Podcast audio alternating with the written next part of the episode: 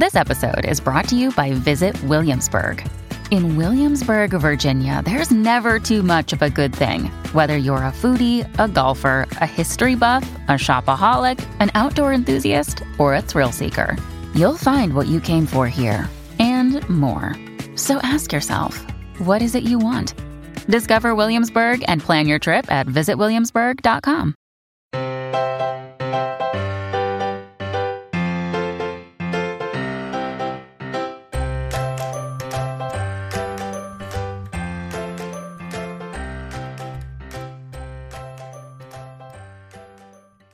Hey, y'all. Welcome to the Professional Book Nerds podcast. This is Joe. Hi, hello. Before we get into today's episode, I wanted to remind everyone that you can find us on social media. We've got Twitter, Instagram, and TikTok, and those are all at Pro Book Nerds. You can find our website at professionalbooknerds.com, or of course, you can reach us nerds via email at professionalbooknerds at overdrive.com. As always, you can find links to the titles we talk about today in the episode description. And without any further delay, let's get into the episode.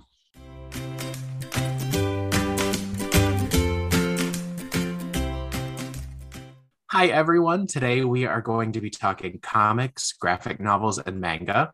Joining me today to talk about this amazing format, who, uh, blah, blah, Joining me today to talk about this amazing format are two people you've definitely heard on here before. We've got Kristen and Quentin. Hello to you both. Hi. Hello. Glad to have you both here today. It's really nice to be here. I am really excited to talk about this. Yeah, seconded. I'm looking forward to it. I feel like I'm trying to bring a bit of my nerd personality into the podcast. So I'm glad to have some folks who can join me and talk with me on it. So, before we dive into our titles, I just wanted to give our listeners a quick rundown of the three formats I mentioned. Of course, people are probably already familiar with comics. These can be those Sunday funnies or superheroes if you're thinking Marvel already. Uh, but comics are just basically a serialized story, a little higher focus on the drawing than the story, um, or they kind of come together depending. If you're thinking comics, it's a little more image than story. Uh, then graphic novels, you know, kind of dissect those two words. It is a novel that has been drawn or serialized in the same way. So that's a little more focused on the actual story content itself, pretty pushed forward that way. And now there's a big trend of translating existing novels and stories into graphic novel versions. The first thing that comes to mind is Percy Jackson. I believe they did a really big push to turn those books into graphic novels. And then last, I'm I, I'm an East Coast Midwesterner, so I say manga. Some people say manga. Google, when I hit the little say this for me, said manga. So I'm gonna go with how I've always said it. But manga is the Japanese version of all of these things. So they kind of run the gamut from their version of Sunday Funny four panel comics to kind of the novelization that run the age range from the young all the way to kind of adult storylines. Now, before we dive into our titles, uh, I wanted to ask you both why this format? What kind of draws you to any of these options? Uh, I've I've just uh, I had two older brothers. Uh, the closest one to me is ten years older, so uh, everything that they did I thought was cool. And uh, my oldest brother was really into comics, um, so I always was interested in it. But the first thing that really, really got me hooked was actually the 90s X Men cartoon. Um, which Absolutely. If yeah, if you haven't watched it, just just watch it. Like, dude, there's I was trying to explain to my wife, like, I've never watched a show that goes more in depth into like social justice, uh, like racial inequality. Uh, they they talk about um, racial cleansing, eugenics, all that stuff is built into this cartoon. Um, and she's like, "What? Yeah, yeah, yeah. You want, yeah. you want some Holocaust analogies that are also entertaining somehow, but still devastating and sad? Yeah, go ahead and watch it." Um, uh, fun fact: They're bringing that show back with the original cast and the animators, starting from where the old show left off. Um, no. Yeah, they really are. And I'm, I'm very excited. Uh, but yeah, from there, I started reading X Men comics and then some Wolverine comics uh, before the movies came out. And he got super trendy. And then I read some more because there were more. Um, I was uh, as a kid, I was obsessed with Ninja Turtles, and then I found out that it was a comic first, and I'm like, oh, cool. So then I read those, um, and that's those are those are kind of really what what got me into it. Um, then I started reading stuff my brother was reading as I got a little older, like uh, some more eclectic stuff like Solomon Kane and um, other weird stuff, and then Conan, of course, because my one brother was obsessed with Conan, uh, and uh, yeah, yeah, that's kind of that's kind of where it started you have a lengthy history. um, so I started reading comics when I was an adult, and that was mostly because um, I have a master's in library science and very much kind of wanted to expand my reading tastes. And so I think one of the first graphic novels I read was Relish by Lucy Knisley. Mm-hmm. Knisley, I'm sorry, I don't 100% know how to pronounce her last name. Um, but it is a memoir of her time growing up with her parents and the food that they shared and how that really brought them together as a family. And it's just beautifully drawn and such a good story. Um, Lucy is really great at uh, having like a plot driven story, but that also is great at bringing in uh, nonfiction elements, and she talks about food so beautifully. And she's one of my favorite authors to begin with now. Um, but then after that, I luckily had a friend who was very much into comics, and I wanted to try superhero comics. And that's a whole wide world that was very scary for me because it feels like there's so much out there. How do you even know where to start? So luckily, I had someone kind of pointing the way. So then I got into kind of the DC universe with Batgirl and then very much into the Marvel universe with Black Widow and Hawkeye. Um, and I am by no means well versed in those, but I have enjoyed a lot of the stuff that's come out of there. Um, and then generally, I really like uh, comic memoirs, things like that. Um, and then anything kind of fantasy, especially middle grade fantasy comics, I think are so much fun. So, yeah. What about you, Joe? How'd you get into it? Man, well, first, love what both of you had to bring because it's so rich, and I love seeing the, the ways that we can all kind of enter into this genre. Uh, for me, I got into comics, graphic novels, manga because of Saturday morning cartoons. So uh, it's, uh, I guess, even just weekday. It started with Sailor Moon. I'd wake up at like six in the morning. She'd be on the TV. And I was like, this is a perfect show. And then one day I rolled into the library and the librarian was like, here you go. Did you know it came from these comics? And that that was the 90s. So this was when they were mirror translated. So it was still left to right format.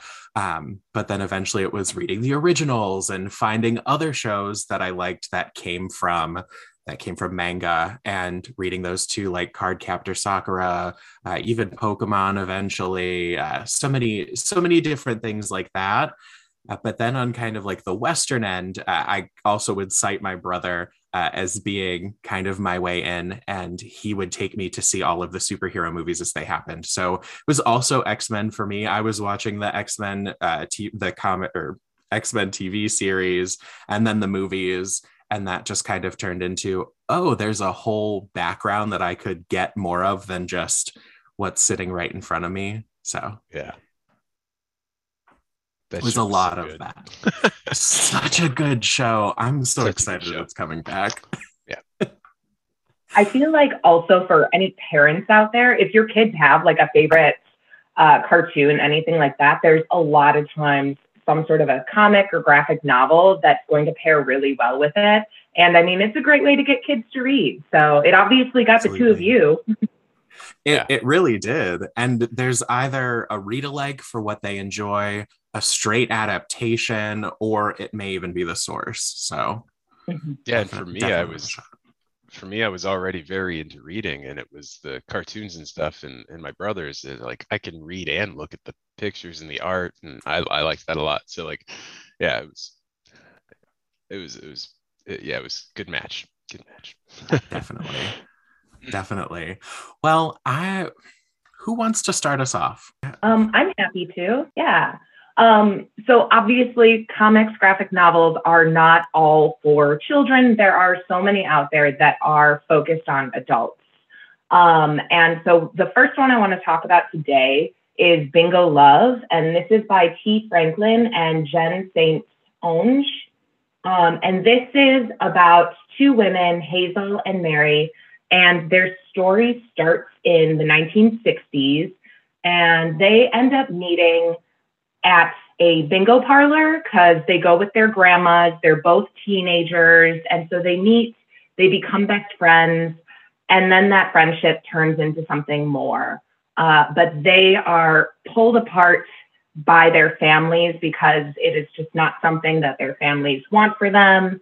And so this is the story more of Hazel growing up and uh, starting a family with a man and then uh, she ends up meeting back up with Mary kind of out of the blue. And it's about then their relationship. And it is such a beautiful love story. And it's one where if you are looking for something that's just really heartwarming, but also has uh, some deeper layers to it, I feel like this is a really great read. Um, it made me cry. So I, I definitely suggest this one. Again, this is for an adult or maybe older teen audience. So I, I loved it. I thought it was so much fun. I love to see that representation uh, and especially the kind of contrast, or even if we are kind of hitting that uh, older teen audience, just the opportunity to be like, we're in a, we're starting to get in a really great place now, but in the 60s, it was very normal for people to be pulled apart from those that they loved because it was, you know, viewed as something that shouldn't be happening. Right. Yeah. There's also, I thought the dynamic of Hazel having to explain her relationship with Mary to her children mm-hmm. was also very interesting and something that I haven't really read in many regular novels, let alone comics. So it was just great. Yeah, the representation was awesome. They're also both two black women, so that was really cool too. It was, yeah, it, I'd highly suggest it to anyone interested in romance, sapphic romance, anything like that. Go for it. Quentin, do you want to give us your first title? Sure. um, I wanted to start with the one I'm reading right now. Well, the series I'm reading right now. Uh, because I picked it up thinking that it would just be a goofy and fun nostalgia walk for me. Uh, and I needed that, you know, it's been, I've had some, it's been in, you know, rough couple years and, uh, had Absolutely. things go up. Yeah, I've had sick kids recently, which, you know, is exhausting. And I was like, you know, I just want something fun and, and goofy. So I picked up uh, Batman Teenage Mutant Ninja Turtles crossover by James Tynion. Um, and I thought, like I said, it'd be goofy and nostalgic. However, it's surprisingly deep and it's surprisingly well character driven and i was like okay i wasn't expecting this. And uh, as i as i read it no it's it's it's actually really good. The art's awesome. Um, they they were like thoughtful in their approach to bringing the, the, the two groups together. I mean, it's very typical uh, multiverse cross dimension stuff, but like the the way that the the Ninja Turtles feel like the Ninja Turtles, and Batman feels like Batman, and the Batman villains feel like Batman villains, and Shredder feels like Shredder. Like like it wasn't. It's well done and and uh, not goofy and not really geared toward like kids. And um, I was very pleasantly surprised, and I'm really really really enjoying it. Um, the the the creator James Tynion the fourth, uh, he is uh, more well known for writing a lot of Batman stuff, which I haven't really read, but I might go back and do now. I'm I've never been uh, super into Batman. Mm-hmm. I like him, don't get me wrong, uh, but uh, just never never been my top comic go to or anything. But uh, Ninja Turtles definitely were, and and uh, there's even there's even some concept art in the deluxe edition and stuff from um, uh, Eastman. Uh, who was one of the original creators of the Ninja Turtles. So like you get some Oh wow. he did some cool crossover art in the in the in the comic series as well, which is it, it's cool to see the original because Eastman and Laird were the original creators of the Ninja Turtles, and just to see some of their art in there was was really cool too. But uh, yeah, it's it's really good. I really I recommend it. I've read the first volume. it's definitely more the graphic novel side of things with the with the story and things like that. And like I've just started the second one, and the second one's like starts off with with Donatello feeling like an inadequate fighter and like like he's wrestling with his his inadequacies and trying to understand his strengths. And I'm like this is like really good. Like I did not expect depth.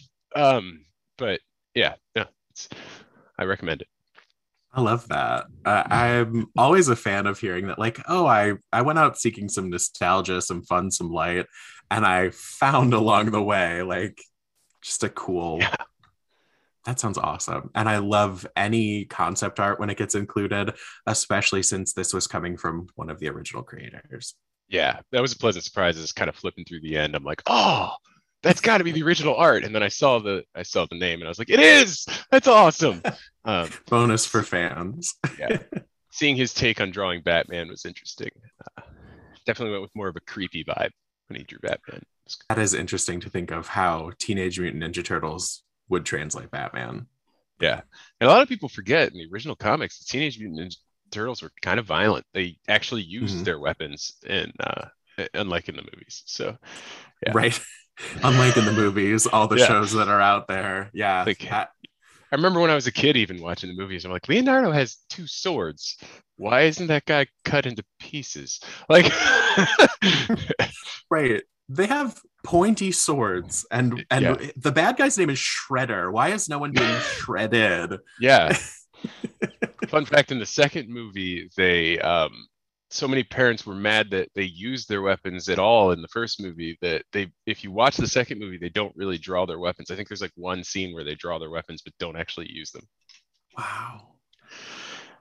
Oh, I have so I have so many feelings on that. So, my first title is The House of Lost Horizons by Mike Mignola. And this is from the world of Hellboy. It is a locked room murder mystery that kind of uh, takes paranormal detective Sarah Jewell and her associate Maria Therese uh, when a weekend trip on a private island off the coast of Washington goes astray. So, trapped by a storm and surrounded by myriad suspects who have gathered for an auction of occult items, the intrepid duo must unravel the supernatural mysteries surrounding the guests in hopes un- of uncovering the murderer. But all the while, bodies keep piling up, and at any moment, Sarah or Marie Therese could be next. So, Mike Mignola and Chris Roberson return to the world of Hellboy. They're accompanied by the acclaimed artist, artist Leila Del, De- ugh, Leila Del Duca and colorist extraordinaire Michelle Madsen for this collection of thrilling five issue series. So this is already kind of booked, set, sold as a five issue storyline. And this first title just came out in February. Um, it's a lot of fun. The art style is really cool. And I love the supernatural and the occult. And I also love a murder mystery. And nothing sells me faster than if it's a locked room murder mystery. So when I saw this one on like the release radar, uh, I snapped it up immediately. It's a lot of fun. Uh, it's got great vibes, and the art is very. I, I want to say the art, at least on the cover, is kind of like that 20s Art Nouveau style, uh, or at least like loosely inspired by. And it's a that's another great sell for me. Yeah, that's I awesome. immediately put that on my want to read shelf in Goodreads because that is also it's like witchy calls and I'm there. Yes. well, yeah, and Mike Mike Mignola is awesome. So yeah, yeah. I- I figured that was the the closest I'd get to targeting a lot of different audiences in my recommendations today. Figured Hellboy was a safe bet, and the story sells itself. Do you feel like um I don't know if you know a lot about Hellboy or have read him before, but do you feel like if you don't, it'd be okay just to jump in? I actually haven't read Hellboy before, so I think it was fine to just jump in. It is in the world. So far, I haven't felt lost. I'm definitely now inspired to read Hellboy because I found how they portrayed this really enticing. So I think they go well together. I think Hellboy's, you can just pick it up. Hellboy is excellent. It's uh, it's a it's a really good series. Uh, and there's even some of the spin-offs for the um, for the department, which is the name's escaping me at the moment, but uh, are, are really really good. Um, and it's one of those it's one of those series where there isn't like 10,000 issues. Uh, Mike Mignola is very oh. selective about the stories he tells and the and, and and things like that, and he's protective over the IP. So um, there's not like six gajillion things you can go out and read. So you could actually just go read all of Hellboy in a reasonable amount of time, and it's uh it's quite good. It's it's good stuff. I was gonna say from this, it felt pretty almost episodic. It felt like that was kind of the way he wrote. So that makes total sense here and yeah. that this is just an encapsulated storyline. So Kristen, I don't think you'd be I don't think you'd be lost if you picked this up and hadn't read any Hellboy because I wasn't. I'm probably missing references, but uh, yeah. now knowing that it's not going to be a slog to get through Hellboy, I'll now I'm definitely reading Hellboy. yeah, it's good. It's good stuff. I like it.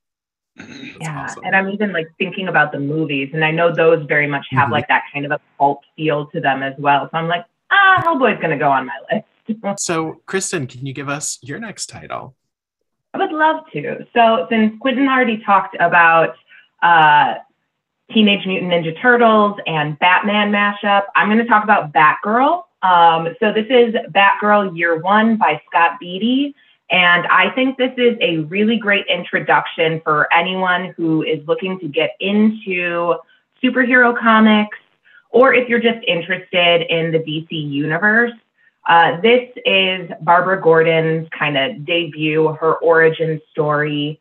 Um, and it is awesome. Barbara Gordon is amazing. She's such a great character. She's also a librarian, which like makes my heart pitter patter. Um, and there are a lot of different iterations of Batgirl. Uh, and I just think Barbara Gordon's awesome. She also, if you have never read any DC stuff, if you haven't read superhero stuff, um, you're going to be totally fine walking into this. But if you have, there are references to, you know, what happens to Babs later on. Um, also, if you've read Killing Joke, there are some, you know, nudges towards that one. Um, but this is just great. So in this one, uh, Babs wants to become a police officer. She wants to be a detective, and her dad, um, who eventually becomes, is it the commissioner? I can't 100%. Yeah, Commissioner Gordon. Yeah. That's right. um, he does not want her in this line of work at all. Uh, and so she keeps pushing for it and ends up kind of as a way to jokingly get back at her father, dresses up as, you know, Batman or like a Bat character.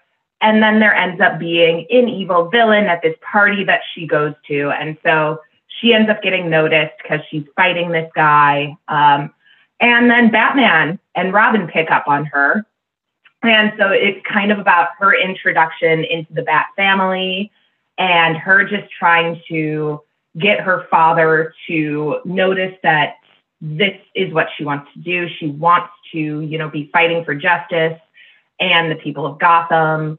Um, and it's just so fun. I love her as a character. I think this is a really great read for anyone who wants some action adventure, some superhero goodness, um, yeah, Babs is a great character. So that was another one that I read a few years ago and then picked it up about a month ago to reread. So I loved it. It's great.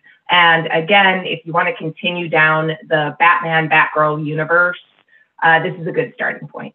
There's this really funny scene in it where um, Batman and Robin are like watching her. Um, and she's going to like take a rope and swing from a building and they're like, she's going to pull her arm out because it's a rope and the tension on that. And I'm like, I've never thought of that. They have special ropes. Otherwise, it's like they're going to like huh. try it. It's literally going to pull their arms out. It was, special yeah. I was ropes. like, whoa, mind blowing. All right, Quentin, how about you give us your next title? Sure. Um, let's see. I think I will talk about uh, a series actually. Um, Perfect. Because those of you who have heard me on the podcast before know I really love uh, Jim Butcher's Dresden Files. Um, although I am quite mad about the last book, but that's another topic. Um, the uh, but there's a comic adaptation of it that's really good. Uh, it has a really good art style. It and um, it retells some of the books, but there's also a couple that are comic exclusives, um, like uh, what's it called, Ghoul something, um, Ghost Ghoul, no, Ghoul Goblin. Uh, I have to remember. And Welcome to the Jungle are two that are comic exclusives, and uh, uh, they tell some extra stories. They're that don't exist anywhere, and they're really well done. They're done with Jim Butcher. They're not uh, done without his knowledge. Um, so uh, yeah, I just I really like the whole series. It's one of the better um, adaptations of novels in, in, in a novel world um, that I've seen transferred into comics. Uh, so yeah, uh, that's kind of that's kind of my spiel there. For those of you that don't know, the Dresden Files is about a wizard uh, that lives in Chicago and is a private eye, um, which sounds strange. Uh, it is uh, in a lot of good ways, uh, except I'm still mad about that last book. But again, that's a topic for another podcast. I mean, the combination of wizard and PI is kind of a combination I'm loving. So I, I mean, yeah, it's an easy sell. it's like a unique it was originally billed to me as just that. I'm like, eh, that sounds really interesting, but I don't know if interesting enough that I want to invest in a long series. A and then series, I yeah. then I read the first book and I was like, okay, this was good. Um, and it's just a very fascinating uh, series uh, in general. But yeah, the comic adaptation is great. But yeah, no, it's it's the one that stuck out in my mind as the most. Uh, if I were going to recommend it to someone that wanted to kind of get into comics, this would probably be the the series like from a book that I'd be like, here, check this out. It's great. Uh, the the, the just com- the wizard throwing magic around lends itself really well to a comic book format. Uh, you get a guy throwing fireballs sure. and things like that. That's that's that's going to work well in a comic format because you've got flashy stuff going on. So my next series, um, or I guess my next graphic novel, I, I guess I should provide the the caveat now. Um, most of these are series for me, uh, and most of them are in the like teen teen plus range. So this follows Yuji Itadori, and while he looks like your average teenager, he's actually got immense physical strength and it's truly something to behold. Every sports club wants him to join, but he would rather hang out with the school outcasts in the occult research club. One day, the club manages to get their hands on a sealed cursed object, uh, but little do they know, terror will truly be unleashed when they break this seal. So basically, the Occult Research Club members are actually sorcerers, and they have been manipulating energy between beings for their own use and purposes. And basically, from there, once that cursed object seal is broken, uh, Yuji and the kind of group as a whole becomes targeted by other cursed beings. So the series debuted in Japan in 2018 and currently has around 18 volumes uh, in Japanese. Um, and then along with the prequel series, uh, Jujutsu Kaisen Zero, which was just released in English in 2021. So I want to say right now there's a little less than the 18 volumes uh, translated to English, but they are constantly being translated. There's always a, a new issue coming. And for for those of you manga lovers, you you know the struggle that you get to see that it came out in 2018 but we're still just getting uh, issues and and chapters that are years old at this point. So just a little a little more occult. I didn't realize how how occulty i was feeling. Yeah i'm into it. No i think it's yeah. Yeah so speaking of manga i actually have never read it before and i am currently in the middle of one. So uh, that is Shiver by Junji Ito. And for anyone who doesn't know Junji Ito, he is a horror master in Japan. He's very well known. So if you are a horror reader, um, if you enjoy manga and are looking for something a little different, uh, Shiver is a good one. It is short horror stories and they are creepy. So there's not a ton of character development in these, and these stories go pretty fast. Um, but some of my favorites so far are one that I think is called Fashion about this amateur film crew who hires this model who may end up being a monster and they take her out to the middle of the woods. So that's probably not great for them. Um, and there is another one, and these just stick with me. I'm sitting here being like, these are going to be stuck in my head for the rest of my life. I will never forget them. Mm-hmm. Um, there's another one where this like teen idol uh, ends up committing suicide. And then all of a sudden, there are these like, her head just appears in the sky. Like it's literally a giant head of her. And other people start seeing their own heads in the sky. And it is just creepy and weird. And so far, that's what I'm getting from all of his stuff. It's all mm-hmm. different. These short stories are all very different from each other, but they are just going to stay in my mind forever. Um, I love a good horror comic. And so this is one that I'm very happy I'm reading right now. And I'm excited to try some of his other stuff. I know he does have um, more graphic novel stuff as well. So I might uh, try those after. Joe, have you ever read his stuff? I haven't, um, but he is haunting. Like I, while I've never read it, I was gonna say if if you've been to like a hot topic, you've probably seen one of the images translated onto a shirt. Any like mm-hmm. the, I'm thinking like the girl with the spiral, like she doesn't have a face; it's just like a spiral into her skull. Um, yeah. Yeah, yeah, it just clicked for Quentin. Yeah. yeah, now now I now I know who you're talking about. Mm-hmm. yeah, you've at yeah. least seen the art, even if you haven't yeah. read it yet. Um, and while I love horror, I haven't tried him yet because I've only ever heard how haunting he is. um, what did you think if this was your first time reading manga? How did how did that work for you? It's so a little different. It is one of those. Yeah, it is a little different, and a lot of that is just the literal reading experience. You're reading from mm-hmm. right to left, and that includes the individual like boxes in the comics. So that took a little bit of time for me to get used to. Um, other than that, I don't know how closely he is. And again, other authors are going to be completely different, but I am really enjoying this. I think the one thing that I'm not enjoying as much is I don't feel as connected with the story just because there's not a ton of character development. Mm-hmm. And to be fair, they are short stories. And I think it is more about the plot getting to that, like what is going on here. Um, the stories are haunting, but I wouldn't say that reading it, I am not grossed out at all. I don't feel like, oh my gosh, like I can't read this at night. It's just right they're gonna stick with you. It's just very unique stories. Yeah. That's awesome. Well, I will now be adding that to the list because I've waited too long. Do it. Yeah, I know. I felt the same way. And I was like, you know what? This podcast is coming up. I'm going to read some of his stuff.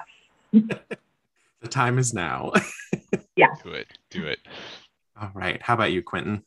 Well, now I feel like I need to talk about manga. Uh, I I'm not a huge manga reader, um, so I'll just talk about my favorite series and we'll leave it at that. My favorite series is uh, Trigun, which is a '90s manga um, that was really popular for a while. They had the cartoon, uh, the anime that was on in Japan, and then brought over here on um, Cartoon Network's uh, oh, Toonami. Toonami. That's what I was trying to think of. um, and that's that's where I really got into it was on Toonami. But but uh, I, I became mildly obsessed. I, I love that show. I, I love the main character is like the most kind, gentle idealist in the world, but he's also the most uh, badass gunfighter on the planet.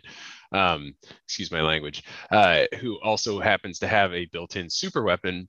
Um, so like I really like the dichotomy of the the the, the super kind, gentle, peace-loving individual that is the main character and his his just ability for to for violence. Like he doesn't want to hurt anybody and he tries really really hard not to. Um and i really i really like that uh split. I like that just because you're capable of of hurting people uh, of of of killing people of, of maiming them doing all these horrible things doesn't mean you have to. And he takes he takes his uh he doesn't like his his violent capabilities and he and he tries to use them only to protect people and uh and, and he wrestles with it throughout the entire series and i i really like that um i really like that as a as a as an idealist myself and and like i just i really mm-hmm. uh I can empathize with the guy. I mean, I obviously don't have superhuman ability with guns, and I don't, I can't like mutate my arm into a world-destroying device. But uh, I get, I get it and uh, I think it's really cool. And all these people, some people seem to just want to hurt him because he doesn't want to hurt people, um, which uh, they find him weak, and and uh, I, I, I like that. I like that that he wrestles with that throughout the series. So. My next series, um, shocker, like I said, oops all manga. This is The Way of the House Husband by Kosuke Ono. And this I am a sucker for what they call slice of life manga, and it's exactly what it sounds like. It's usually just like portraits uh, of like a of day to day living, and sometimes they throw in the supernatural element or uh, mystical element, or just you, a lot of times slice of life is comedy. Uh, but in this case, the comedy comes from the fact that he was the fiercest member of the Yakuza, and he had left countless underworld legends in his wake. They called him the Immortal Dragon, but one day he walked away from it all to travel another path the path of the house husband. So Tatsu leaves his life as like one of the best mobsters in the Yakuza behind so he can support his wife Miku as she becomes a career woman. She wants to dedicate her time and her life to her career. And basically, this episodic series just depicts a variety of comedic scenarios where um, Tatsu's like banal domestic work is juxtaposed against how intimidating his personality is, how intimidating his appearance is, along with frequent run ins with former mob associates and also mob rivals. So people from the underworld who always wanted him dead, they're now running into him at the grocery store. Like that's the that's where the comedy comes in. Uh, currently, there are seven collected volumes in English, and it looks like there will be a total of nine in the series. And there is an English dub version of the anime on Netflix. Um, have you ever read Lady Killer? I I've heard of it. Okay. Yeah. So that it just reminds me a little bit of that because again, it's about like housewives in like the mm-hmm. 50s or 60s. And then on the side, I can't remember if she's like a supervillain or an assassin or something like that, but just like a kick ass lady who, you know, yeah. does the dishes and then goes out and splits someone's throat or whatnot. Sorry, that got graphic, but hey, we're in the graphic world today. yeah. I'll, I'll throw the pun in there. No, that's yeah, no, that sounds great. It is it is very it, it sounds a lot like that. And I I just love the comedy of I, I love flipping the norms on the head of like his wife wants to be the one to work. He needs uh, she needs his support at home. And so he's like, okay, I'm done being a mobster then. I'm I'm done with the underworld. I'll just go grocery shopping and make dinner, I guess. Yeah, yeah, that's fun. All right, Kristen, what do you have for us? Okay. Um, I am going to talk about one that I'm sure everyone has heard of, um, if not read yet, and that is March by John Lewis. Um, I read book one. I have books two and three ready and waiting for me, and I haven't gotten to them yet, but I really like using comics, using graphic novels as a way to get into nonfiction.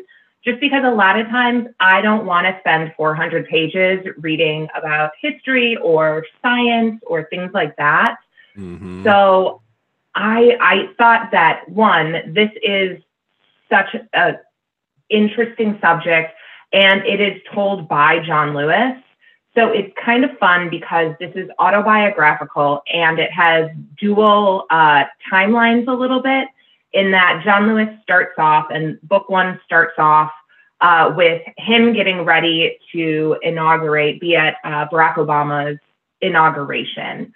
And then he has these two little boys come into his office with their mom and he starts telling them his history and how he came up in the civil rights movement and his story is just so cool, so interesting.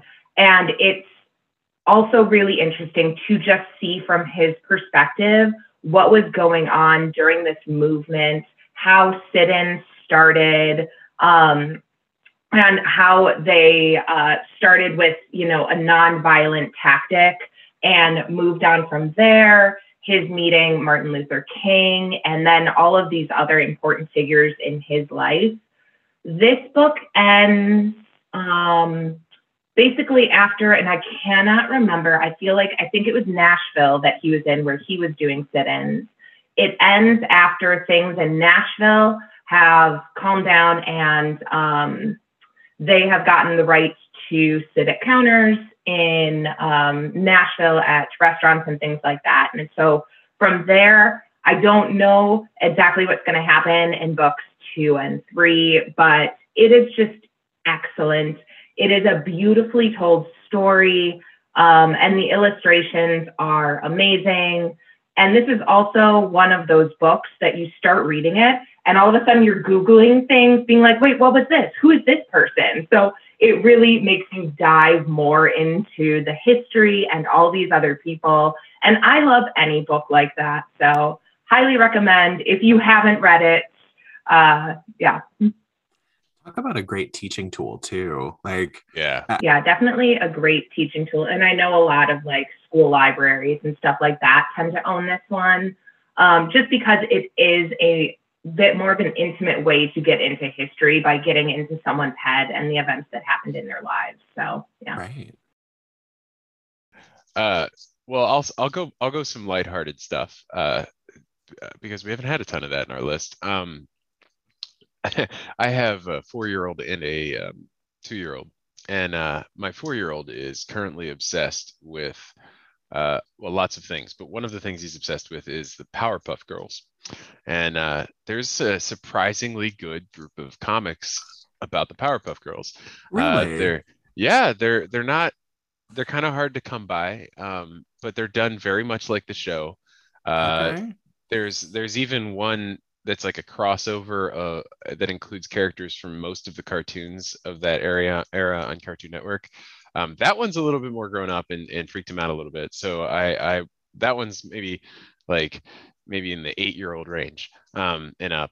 but the the the other ones, the power there's a couple series of Powerpuff Girls. Um, uh, what let me let me look up the actual series. There's like Powerpuff Girls classics, um, and uh, just there's one just called the Powerpuff Girls. Um, and uh, those two series are pretty safe for all ages and even have some like more adult jokes thrown in there just kind of like the cartoons did as well. Um, and uh, he loves them and uh, we read them at night sometimes and and uh, uh, if you if you were a fan of the cartoon in, the 90s um, the comics are just more of the cartoon basically. Uh, it's a it that's that's basically it. Yeah, it's it's it's just the cartoon in comic form, and it's done fairly well. And the original uh, in the series that I've read, the original um, creator, the original writer from the show, and uh, some of the original art team have um, worked on the comics as well. So that's kind of cool to see. So my second to last title is Deadpool Samurai by Shinichiro Kasama because I thought, okay, I, I will have two on this list that aren't manga. I will get two comics on here. And then I borrowed it. I started reading. Uh, this just came out in February. This is a manga translated. Uh, so basically, in Japan, Marvel wanted to kind of pick up on the manga you know phenomenon that is all of japan's culture so they created a deadpool series uh, as a manga and it was actually first written in japanese and it is now being translated into english so this first volume um, was released in 2020 in japan and the english translation just came out february 8th here in the us uh, so basically uh, the the story opens with um, Oh, you know, just like a a spidery guy. Uh, I guess you might even call him Spider Man. Uh, and he's in Japan. He's part of this group called the Samurai, and he has just captured a criminal in his giant web. And after he wraps that capture up, he calls Iron Man to say the job is complete with congratulations, Iron Man lets Spidey know that he's sending a new recruit to join the Samurai Squad. And to Spider Man's horror, this hero is Deadpool. So Deadpool shows up in his typical fashion. He's got a kimono over his Deadpool outfit. And you know he's hilarity ensues basically. Uh, he's it's that typical um, and that typical kind of Marvel style with Deadpool comics that there is one battle or one scene they're trying to get through and then it goes into the the next hijinks. So it's it's a lot of that. Um so far like i said pretty formulaic um issue fight comedy hopefully victory. Um, and it looks like there's only two volumes just in total.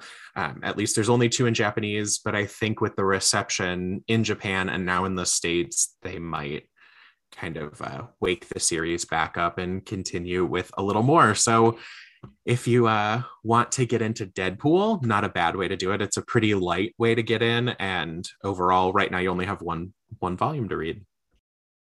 Okay, so I'm going to talk about my favorite author. Again, I mentioned her earlier, uh, Lucy Knisley. Um, she started writing a series of middle grade uh, graphic novels, comics.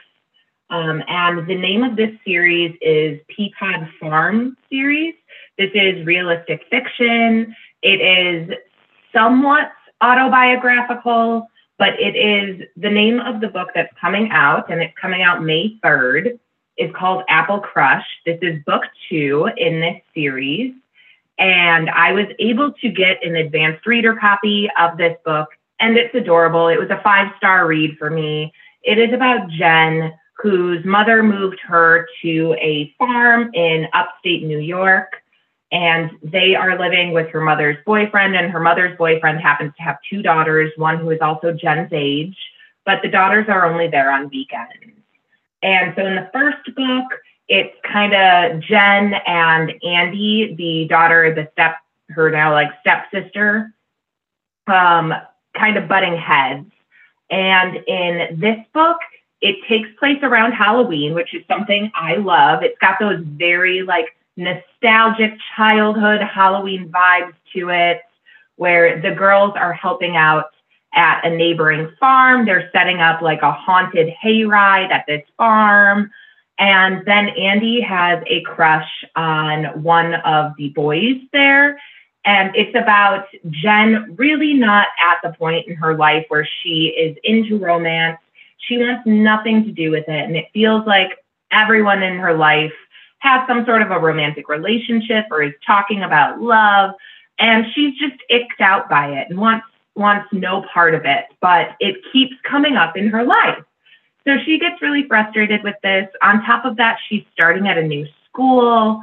So it had that dynamic of being the new kid and feeling really nervous and a lot of anxiety, anxiety about meeting new people, making new friends, and then having teachers who potentially don't like you.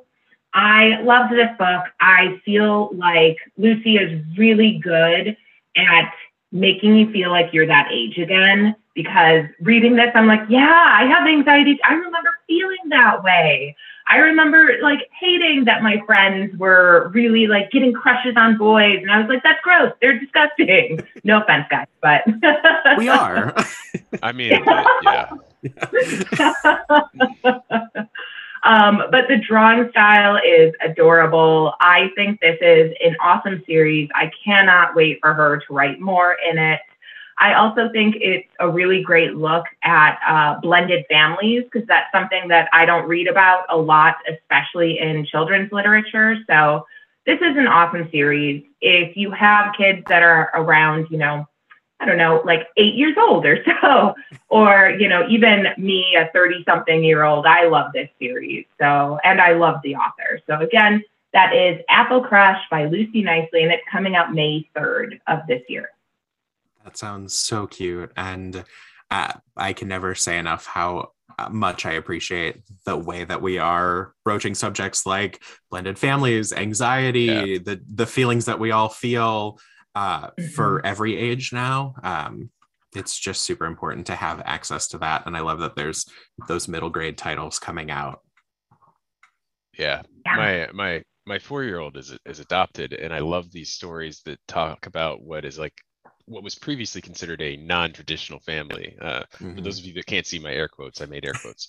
Um, the so so like it's good to see. I like exposing him to this stuff because I'm like everybody's family is different. No no family is this perfect homogenous thing that that with the white picket fence and all that stuff. So it, it's it's good to see um, that representation out there.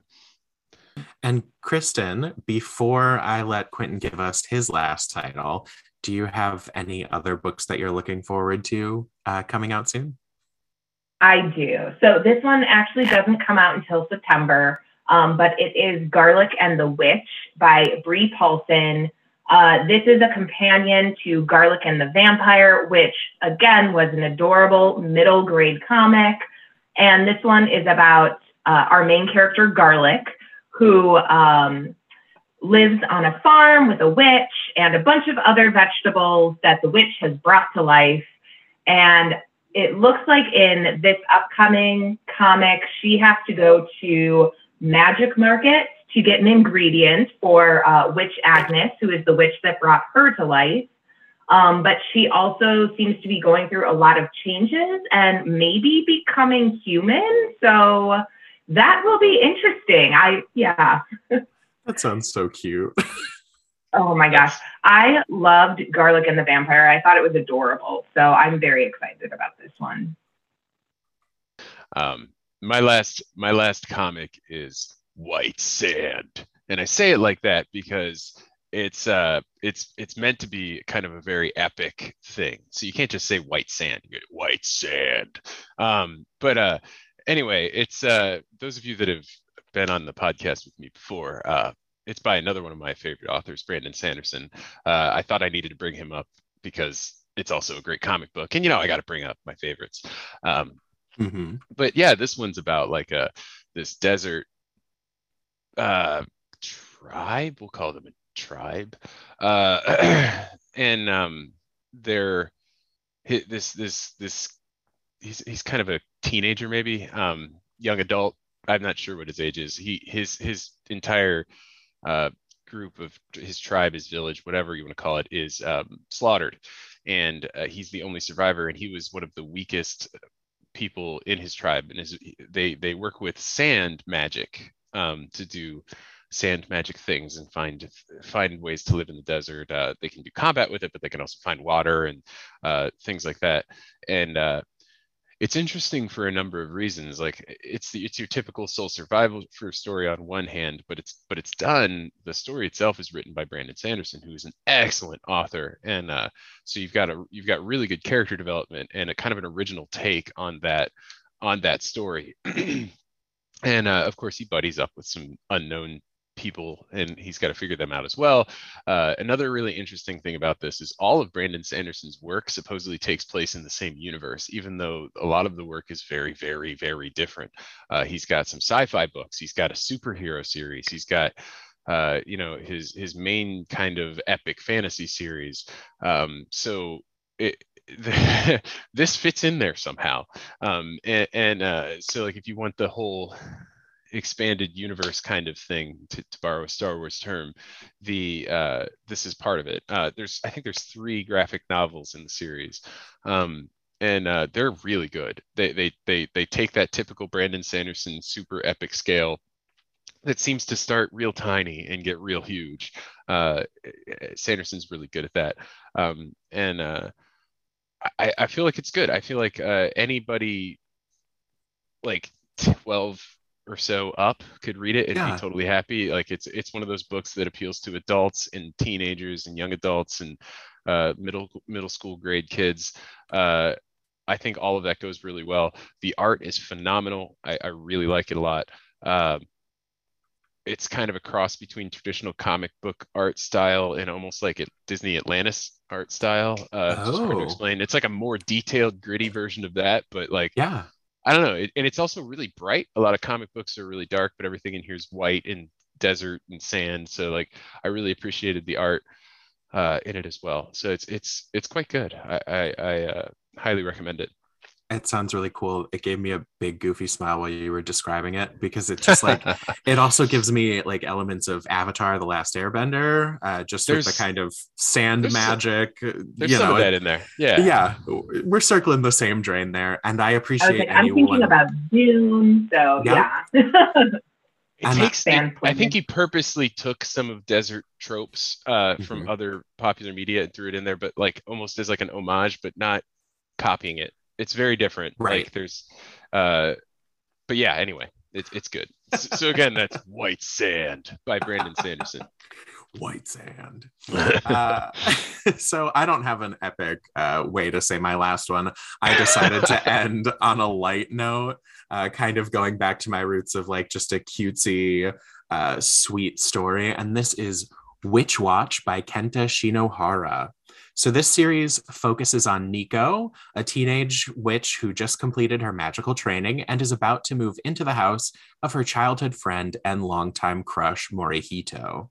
The thing is, Morihito isn't just a crush or a roommate, he is now her familiar.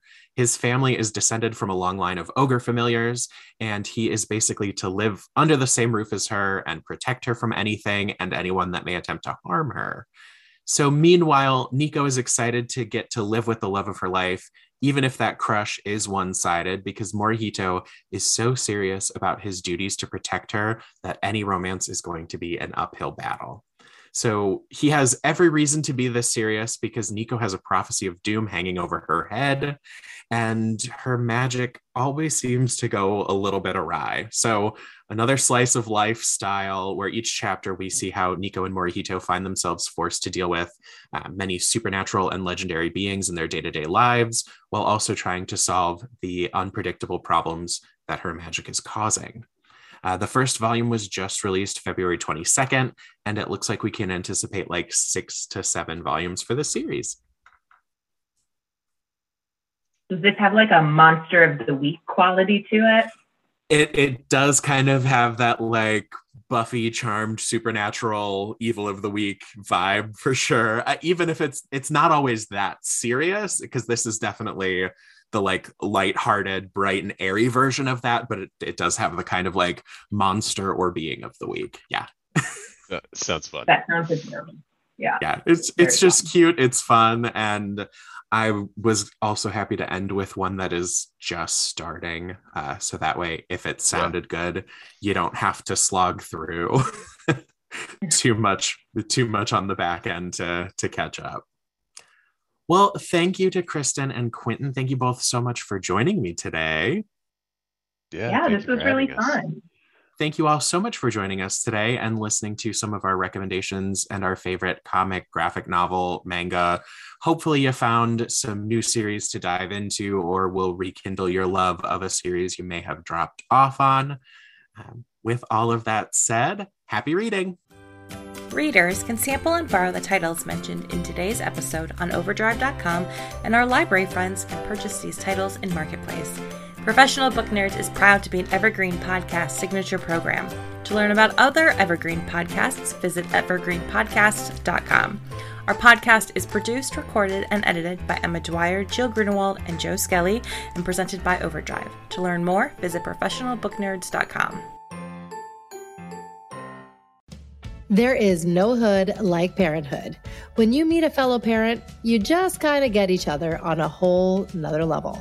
Hi, I'm Kanika Chadda Gupta. I'm a former CNN journalist, mom of three, including twins, and host of That's Total Mom Sense, the podcast.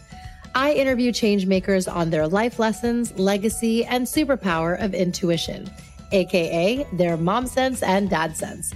I've had some pretty amazing parents on my show. Hey, what's up? I'm Kelly Rowland. Hi, this is Chelsea Clinton. It's me, Bobby Brown. Can't wait to share my story. Episodes release every Thursday. Subscribe wherever you listen to podcasts and on YouTube. Join my tribe at thatstotalmomsense.com and follow me on Instagram at Kanika Chadda Gupta. I'm thrilled to be on this journey with you.